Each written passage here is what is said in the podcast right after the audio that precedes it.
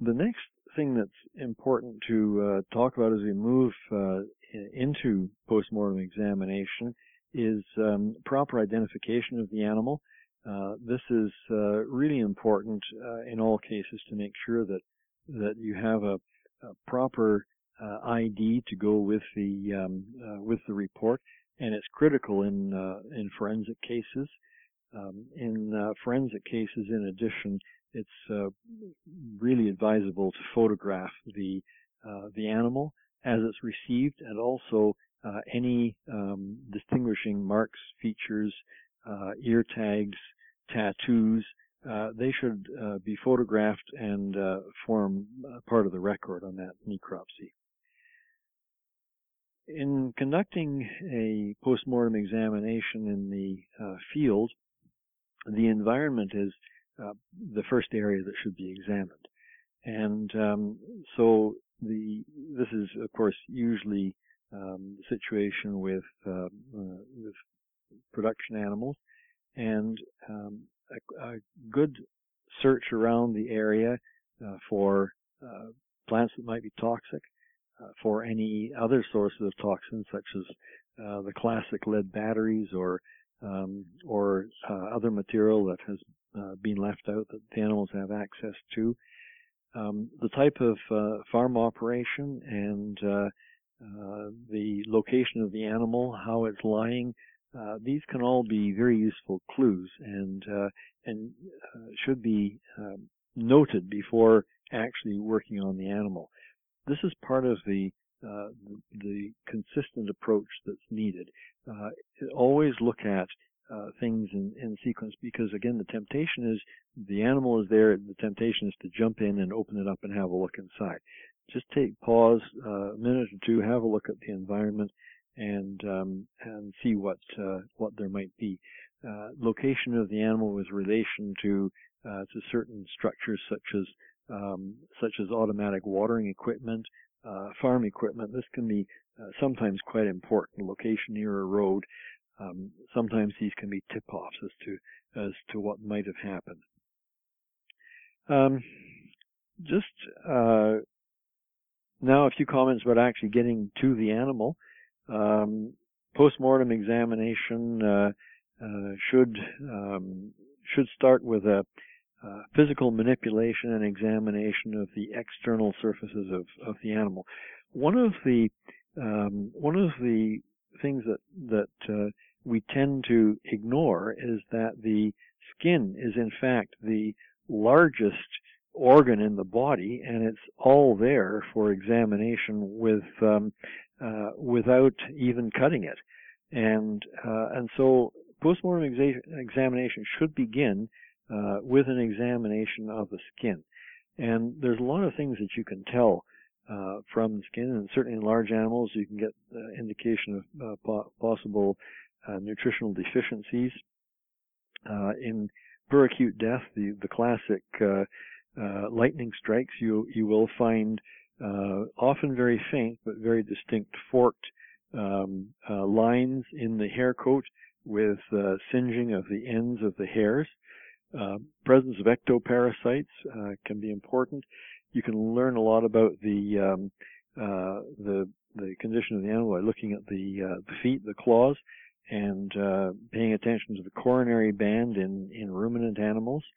And in fact, um, if uh, God forbid you ever come upon foot and mouth disease, uh, your postmortem examination will probably not proceed any further than the examination of, of the skin. And uh, so you have to be aware of that. In forensic cases, um, uh, you can gain a lot of information from looking at the claws, particularly of small animals, cats in particular, their uh, claws will split, and uh, and often uh, you will find if they've been in a fight or if they've been killed by a coyote, you will uh, find uh, typical hairs from the animal they've been fighting uh, caught in the in the splits in the claws.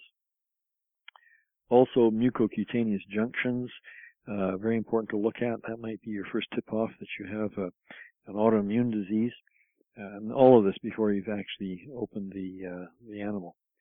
So, Nick, what what should uh, equine or small animal vets or other non-coverall aversive uh, veter- uh, coverall aversive veterinarians wear for postmortems? Like, are there suits commercially available, or um, or should could they wear a garbage bag with holes with a head and, and armholes cut out of it?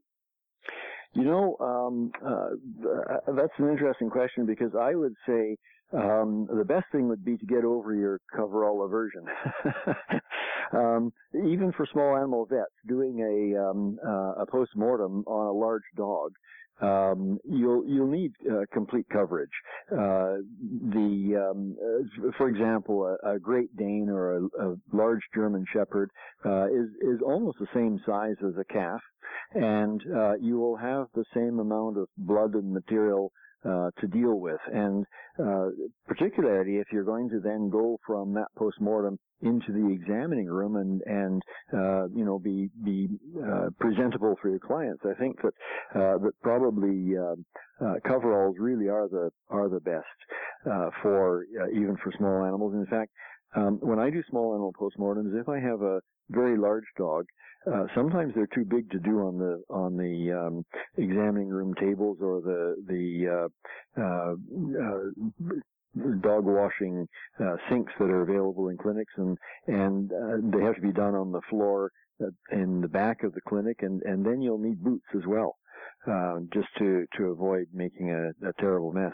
So um, I would say if you're if you're going to do a post mortem, make sure you've got what you need and um, the you know good equipment and one pair of coveralls, two pair of coveralls, um, minimal investment. It, it uh, can make you look sharp. If you've got your name, your clinic number embroidered on it, looks looks good and um, uh, presents a more professional image than um, than uh, you know using a garbage bag or or or something like that. So I I would suggest uh, um, coveralls and and even an apron where where you're dealing with a large animal. For for very small animals, lab animals, and so on, probably just a lab coat or um, wraparound would would be quite sufficient for that. But um, but otherwise, I I would recommend um, uh, coveralls. There's always going to be hair and blood and everything else floating around. Now, is um, full face protection required for small animals when you're removing the brain? That's uh, that's a very good point. Um, it's probably best to be safe all the time. Uh, certainly, if you're removing the brain using um, a Stryker saw or uh, a, a bandsaw, as Marie was mentioning, you should have uh, full face protection and um, probably a mask as well. And you should never open a neurologic case with a saw that's going to create an aerosol, such as a Stryker saw or a a bandsaw. That should always be done with a, uh, a meat saw or hacksaw or something that's not going to create as much aerosol. Still requires uh, face protection. If it's um, if there's no neurologic signs and you don't have any particular reason to suspect uh, a neurologic disease, you you may be able to open it without face protection. But as a general principle, it's it's not a bad idea to have uh, uh face protection when you're opening uh, brains. Okay, so and, pr- and practitioners could maybe get that as a, you suggested maybe like a welding or um or just going yeah, to the hardware store the, kind of. A, yeah, there there are some very good uh, plexiglass um kind of a uh, curved plexiglass uh, shields that uh, have a headband, and otherwise you can there, there's no restrictions at all um, to your vision, and they flip up, and uh, they they're available from um, uh, places that, that would supply uh, people that are that are doing uh, masonry work, you know, anything that requires chipping or or drilling of, of rock or that type of material. They they uh, they're not very expensive and they're very durable and provide very good vision. So a final question, I guess, um, maybe for Maria. Um, could or should you use a dedicated pack for um, for postmortems, um, or can you like your dedicated uh, dedicated tools, or could you use a surgical pack um, that's been autoclaved adequately? I think the latter. I'm not sure that the tools that you would use for surgery are necessarily identical, but I find that uh, scalpel handle, um, a five and a half inch sharp blunt scissors and tissue forceps are my basic tools, along with a uh, postmortem knife obviously sharpened. The sharpening is the most critical part of the entire uh, procedure. And then something to remove the ribs. Uh, again, I think uh, Nick mentioned that just your garden uh, loppers, they work pretty well in virtually uh, every species if they're, again, sharp enough.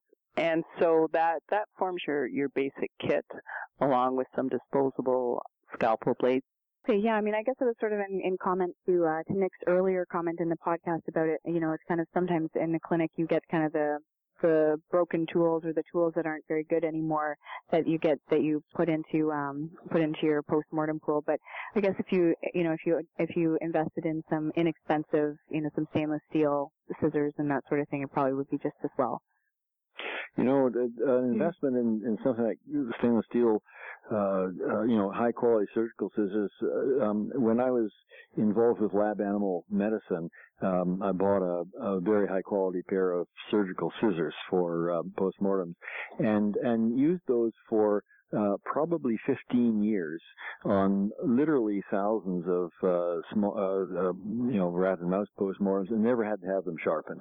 And uh, you know, good equipment will last a long time and and pays itself off many many times over. Now, note about sharpening knives. Is there? Do you recommend kind of buying your own knife sharpener, or do you, uh, or do you, would you take them in somewhere, or what? What do you guys think, both of you? Boy, that's that's a, a good question.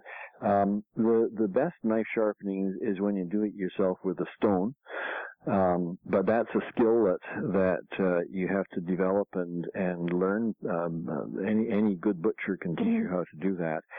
Um, generally, you know, machines and and things that grind down knives um, automatically or preset uh, don't do nearly as good a job. What what you want to have is a, a nice tapered blade with a good edge on it, and um, and you really can only get that by having somebody who really knows how to sharpen knives do it, or uh, or learn to do it yourself um, by hand.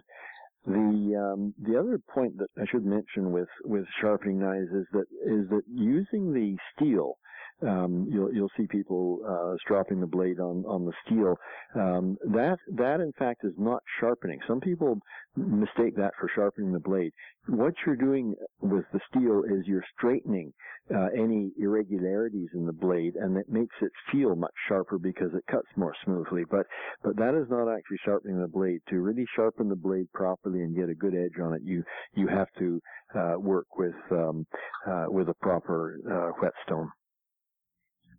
Okay, great. All right, thanks a lot. So I guess really you could just kind of look up um, a knife sharpener in in your town and try and find someone good that would do it there. Yeah, I, I, yes, you could. Yeah, there, there are quite a few sharpening services available.